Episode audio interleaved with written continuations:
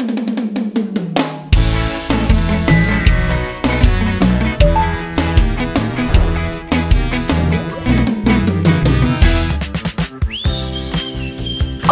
meus potinhos de sorvete que não tem feijão. Como vocês estão? Preparados para mais um episódio do Posso Mandar Áudio? O seu podcast favorito para ouvir na volta para casa, no metrô lotado, sentindo aquele calorzinho humano, que é o único que você sente, né? Já que você tem a vida amorosa tão desastrosa como a dos meus amigos que mandam áudio aqui pra esse podcast. Eita, que humilhação! E no episódio de hoje, vamos falar de um amor que deu certo, de um amor que te aguenta quando você é o ser humano mais detestável do mundo e que já te viu tão feia ou tão feio que você tem certeza que se um dia aparecesse igual aquela menina do exorcista na frente dessa pessoa, ela ia te falar: "Ah, não, tá lindo. Eu adorei esse tom de base verde morte que você passou."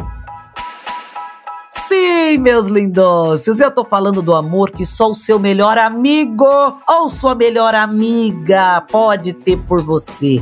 Porque a gente sabe que só os nossos melhores amigos são capazes de amar a gente, mesmo a gente voltando pro ex pela milésima vez, com aquela desculpa de que, ai, dessa vez ele mudou. E que vão ser os únicos que vão ter coragem de falar na nossa cara que aquela crush que a gente pega não é bonita, mesmo a gente falando, ah, mas pessoalmente ela não é tão estranha. Se isso não é amor verdadeiro, eu não sei mais o que é. E para provar que um melhor amigo faz de tudo para ajudar a gente, até na hora de pegar aquela paixonite duvidosa, a nossa convidada de hoje mandou um áudio contando de um date que tinha tudo para dar errado desde o começo e realmente deu, graças ao seu melhor amigo que era um pouquinho preocupado demais. Então, sem mais delongas, vamos ao áudio dela, que é uma super influenciadora e que faz maquiagens maravilhosas que toda vez eu fico babando que eu vejo um vídeo dela.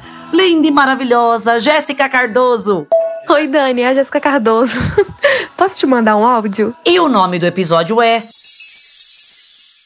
Amigo é coisa para se guardar debaixo do banco de trás. Você não tá acreditando. Eu tava lembrando dos piores encontros que eu tive na minha vida. Uma vez eu fui sair com um cara, eu tenho que te contar eu fui sair com um cara e eu não conhecia o cara só pela internet. Então eu não sabia se o cara, sei lá, um serial killer, né? Nunca se sabe. E eu fiquei morrendo de medo porque eu tava saindo escondida da minha mãe. E aí eu ia encontrar o cara à noite. Jéssica, minha linda, já começou o date errado, porque a partir do momento que uma mulher se torna mãe, na hora ela ganha um superpoder que é sentir, sentir que aquela criatura que ela chama de filho tá fazendo merda. Certeza que quando você saiu de casa, sua mãe tava assim com um tique no olho, só de sentir que você ia fazer alguma besteira. E aí eu falei o seguinte, vou fazer o quê? Vou levar meu melhor amigo, sem avisar o cara.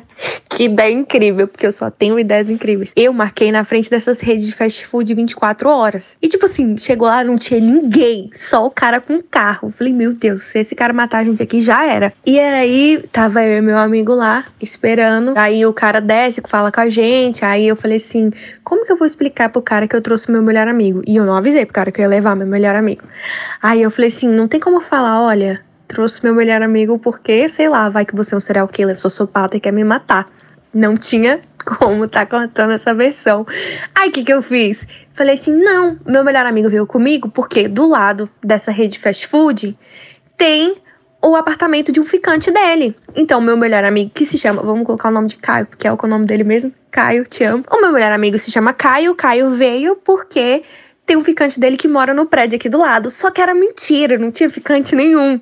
E aí ele falou assim: o meu Caio falou, Jéssica, vou pegar um Uber e vou falar que esse Uber é o meu ficante que tá me levando pra casa dele aqui do lado. E a gente falou, tudo bem. Ele chamou o Uber, aí ele foi e entrou no Uber. Aí meu ficante olhou, falou, tem certeza que ele não quer que a gente deixe lá? Eu falei, não, que isso, não precisa. Morrendo de medo dele querer deixar o Caio na casa do ficante e descobrir que não tem ficante nenhum. Você e seu amigo se tornaram serial killer antes do boy. Ei, que bacana! Já pode mudar o podcast aqui, amor, pra categoria Desvendando crimes sombrios.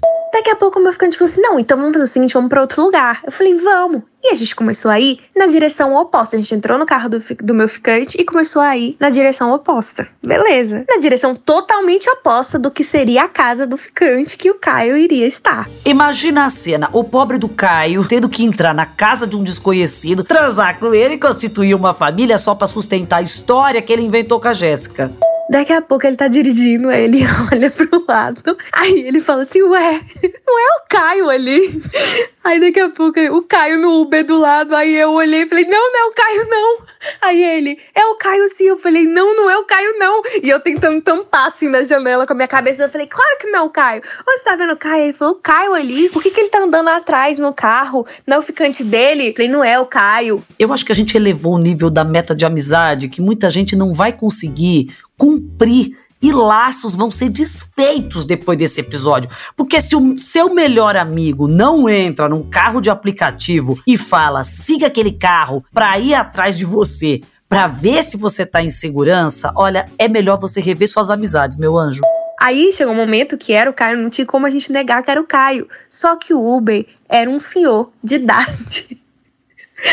O Uber era um senhor de idade. E a gente falou que era o ficante do Caio. Aí ele falou: por que, que o Caio tá ficando com o senhor de idade? Ele tá no banco de trás. Olha, nessa hora já dava para saber que esse moço não era um sociopata, né? Que lerdeza. Vem aqui, que moço chato também, julgando o pobre do relacionamento que o Caio tinha com o sugar daddy dele. Vem aqui, me conta, Jéssica, o Caio viu que vocês viram ele? E nisso o Caio começou a tentar se esconder no banco de trás, o Uber na frente sem entender nada e ele buzinando pro carro do lado, chamando a atenção do Caio.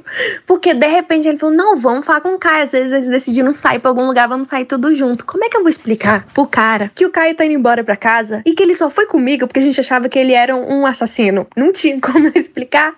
E aí, como é que eu vou explicar que o Caio não tá ficando com o Uber. Ele tava achando que o Caio tava ficando com o Uber, que era um senhor de idade. Sinceramente, 90 anos, entendeu? Eu tenho quase certeza disso. E que tava no banco de trás, enquanto o senhor de idade tava no banco da frente. Como que eu explicar? Ao mesmo tempo que o Uber não tava entendendo nada, foi uma confusão ao mesmo tempo, porque o Uber, o, o, o meu ficante buzinando pro Uber, Uber olhando sem entender, e o Caio se abaixando no banco de trás, e eu gritando, não é o Caio! Não é o Caio! Dane-se, produção! Eu quero na minha mesa agora o áudio do date do Caio com o senhorzinho motorista. Que esse vai ser o próximo episódio. Moral da história: eu tive que explicar pro ficante que era o Uber e que eu achava que ele podia ser um assassino.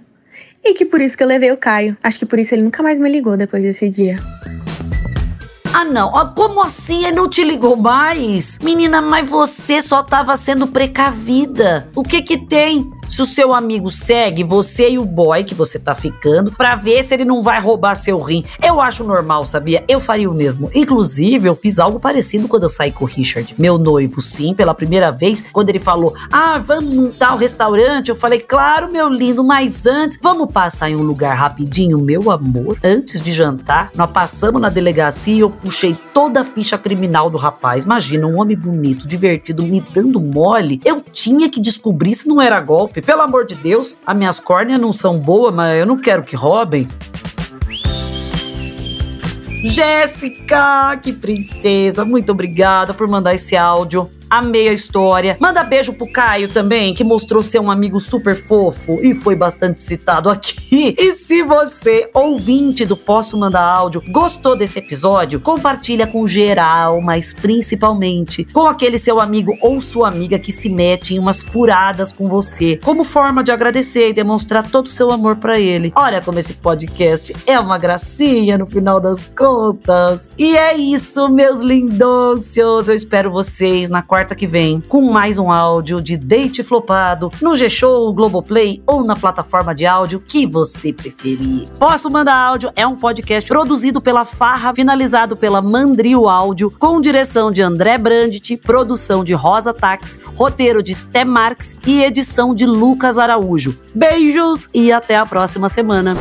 Eu preciso dizer que eu estou com um pouco de dó do Caio, porque esse menino que foi citado 39 vezes e ele mesmo não pegou ninguém, ficou tendo que se esconder de ação no banco de trás, não sei nem se ganhou uma balinha do homem do Uber. Ah, de repente foi jogar bingo, né? Que esse homem tinha 90 anos. Ah, então Caio se deu bem. Eu adoro bingo.